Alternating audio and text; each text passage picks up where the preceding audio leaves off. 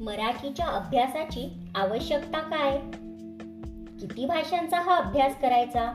काय उपयोग आहे आम्हाला या भाषांचा पुढील आयुष्यात? मराठी शिकण्याची ही आमच्यावर सक्ती का?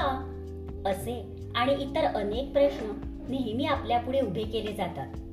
महाराष्ट्रात मराठी भाषेचा अभ्यास जेव्हा दहावी इयत्तेपर्यंत सक्तीचा केला तेव्हा इतर भाषिकांनी खूप विरोध केला होता.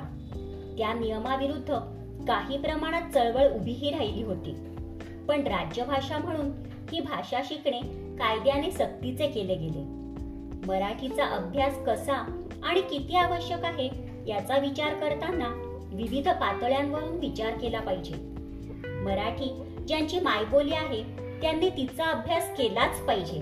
कारण आपल्या मायभाषेतून अध्ययन करणे हे केव्हाही फायद्याचे असते असे अनेक शिक्षण तज्ज्ञांचे मत आहे. आपल्याला समजलेल्या उमगलेल्या ज्ञानाचा आविष्कार आपल्या मातृभाषेत करणे केव्हाही सुलभ जाते. आपल्या मायबोलीचा मातृभाषेचा आपण अभ्यास केला नाही तर त्याचे व्याकरण शुद्ध लेखन आपल्याला कसे जमणार? आपल्या मातृभाषेतील समृद्ध साहित्य आपल्यापर्यंत पोहोचणार तरी कसे? आपल्याच भाषेची आपणास नीट माहिती नसणे ही बाबच किती लाजीरवाणी आहे. मराठी ही महाराष्ट्राची राज्यभाषा आहे. महाराष्ट्र राज्याचा सर्व कारभार या भाषेतून चालायला हवा. त्यामुळे महाराष्ट्रात राहणाऱ्या इतर भाषिकांनाही मराठी शिकणे आवश्यक आहे. मोठमोठ्या पदांवर असणाऱ्या अधिकाऱ्यांना सामान्य जनतेशी संपर्क साधण्यासाठी मराठी भाषेचा अभ्यास करणे आवश्यक आहे. विविध भाषा हे भारताचे एक प्रमुख वैशिष्ट्य आहे.